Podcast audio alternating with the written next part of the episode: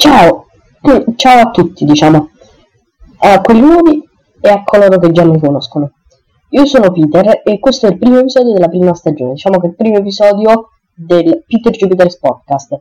Io ho lavorato in altri podcast in passato che purtroppo non potete trovare per motivi privati qui su Spotify, però questo è il primo episodio di un podcast che voglio portare, diciamo, avanti col tempo. Oggi voglio parlarvi di una cosa, di, del pervitin come leggerete dal titolo, cos'è il pervitin e qual è la sua enorme, diciamo, diffusione. Quindi direi di, diciamo, di partire, quindi diamo alla sigla.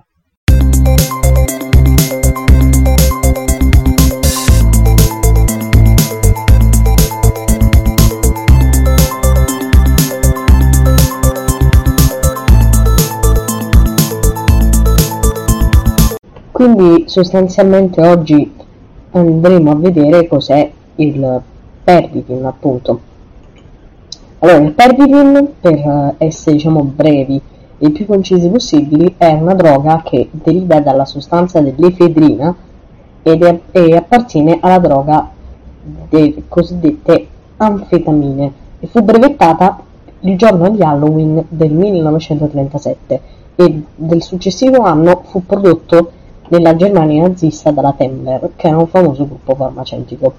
Questo Pervitin ehm, nacque da questo medico che si chiamava Fritz Hauschild dopo aver visto le prestazioni di questi atleti statunitensi che alle Olimpiadi che si svolsero proprio davanti a Hitler a Berlino nel 1936.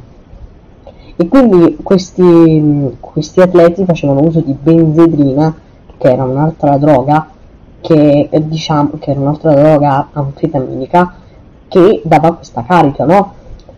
Ed è proprio questo, quando una persona fa uso di questa droga, che in questi ultimi anni sta andando molto di moda, infatti se non avete visto i, i varie notizie o, o, per esempio il servizio di Pablo Trincia di uh, fanpage, quindi ce ne sono tanti e quindi eh, gli effetti di questo, questa sostanza sono eh, l'iperattività, cioè un tiro di questa sostanza, nonostante all'inizio ti faccia schifo, porta ad una dipendenza e ad una insonnia, un'iperattività, ti distacca diciamo da quella che è la realtà, ti sopprime l'appetito, cioè se tu fai un tiro di Pervitin eh, difficilmente poi avrai fame. E poi ehm, si rischia un'aritmia cardiaca, un uh, collasso delle capacità diciamo del nostro cervello, anche una dipendenza e una depressione che si sviluppa attorno a questo, a questo medicinale e che è cosiddetto il cristallo di Boemia. Perché detto il cristallo di Boemia?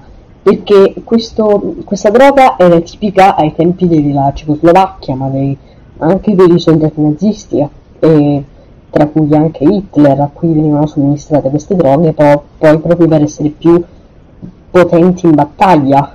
E diciamo che questa droga, con un solo tiro, ti dà il senso di onnipotenza, di esaltazione, di energia, ti dà anche la capacità di rimanere sveglio per tre giorni di fila, poi diventi uno zombie perché c'è un voto assoluto. E questi sono i primi effetti del Pervitin, che proprio la Repubblica Ceca detiene nel 2021 la produzione maggiore in tutto il nostro continente. E quindi sin dai tempi della Cecoslovacchia era la sostanza diciamo più comune fa, di cui si facevano uso. E anche diciamo adesso c'è un grande grande commercio tra Repubblica Ceca e Germania proprio su quel confine. Quel confine tra due paesi molto diversi c'è un grande, un grande commercio. Questo perché? Perché ehm, diciamo che eh, costa poco come droga, è molto richiesta e eh, ci sono degli affari dietro, diciamo, è qualcosa di molto affaroso.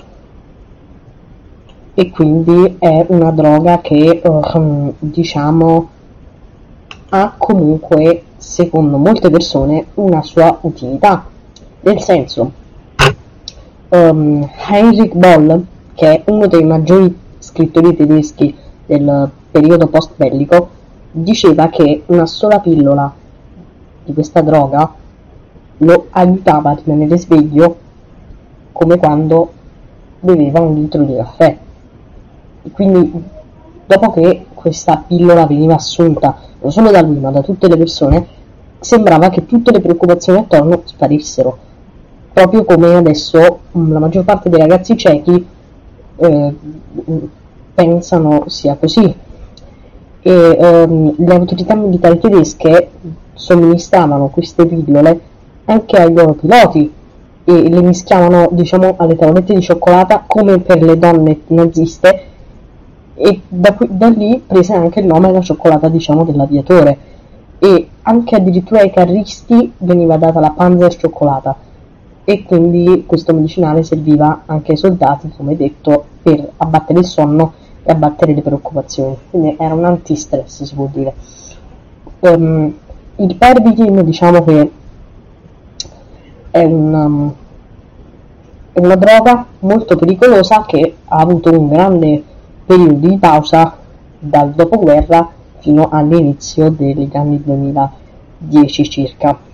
E diciamo che secondo uno studio in Repubblica Ceca lo 0,7% della popolazione che adesso non vorrei sbagliarmi però la popolazione della diciamo della Repubblica Ceca ora si aggira attorno alle 10 milioni di persone e siccome 10 milioni e mezzo di persone diciamo che uh, un attimo voglio, voglio un attimo fare questo calcolo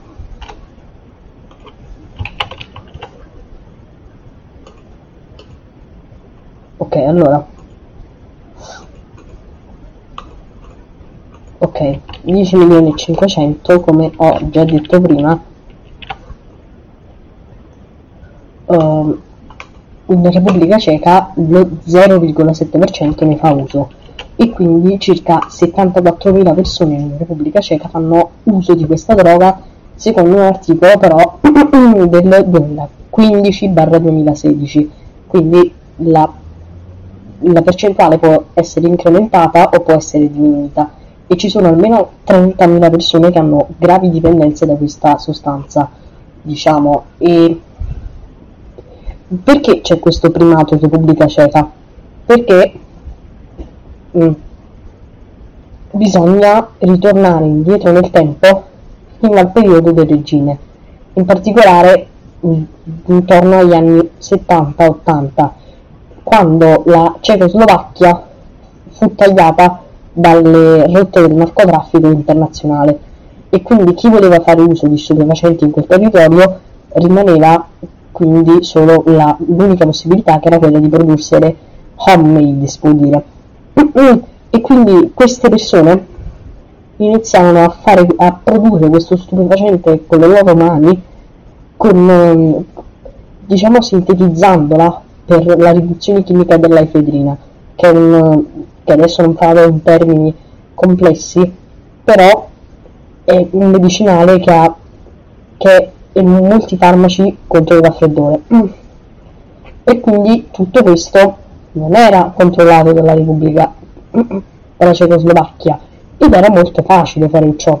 Tra l'altro ehm, a Praga, che è la capitale della Repubblica Ceca, in quel periodo c'era una, una delle principali fabbriche mondiali che produceva proprio l'efedrina, quindi questa droga ebbe diciamo, il permesso legale di, di spopolare.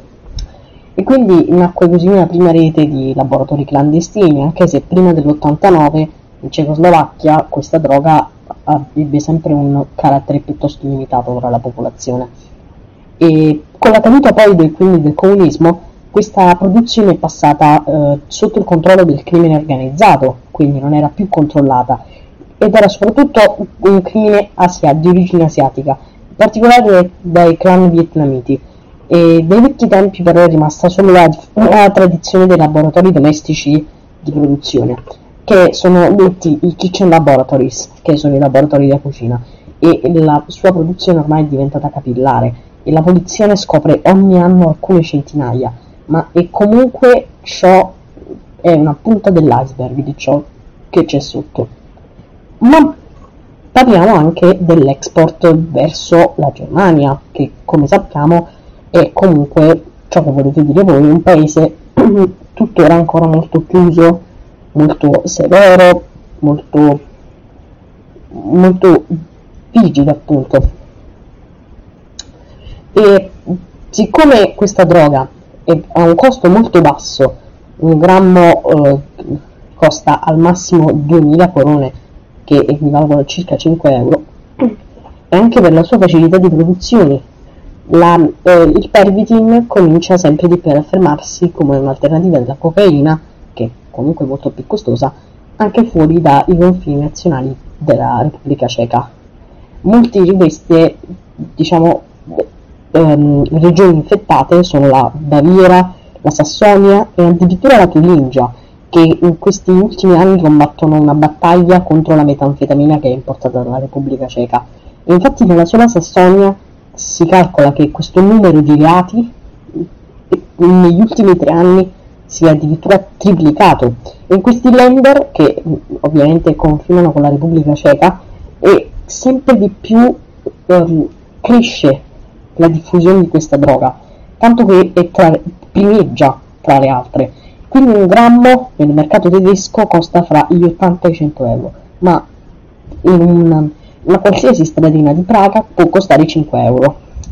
E di, di, diciamo allo scopo di fronteggiare questo traffico di droga eh, è stato annunciato che una delle squadre di agenti diciamo formate da specialisti della polizia ceca e di quella tedesca verranno posizionati diciamo, su questo confine tra questi due paesi. E ci sarà anche un, uno scambio di informazioni più, eh, più assicurato tra queste due diciamo tra i lender che confinano con la Repubblica Ceca. Infatti proprio, scorso, proprio in questi mesi no, c'è stata una, una operazione della polizia molto clamorosa dove in Germania sono state sequestrate quasi 3 tonnellate di efedrina ed è stata diciamo sgominata una banda con anche molti arresti in Repubblica Ceca. E diciamo che la, la sostanza sarebbe stata destinata a quei laboratori cechi dove attendeva di essere trasformata in pervitin.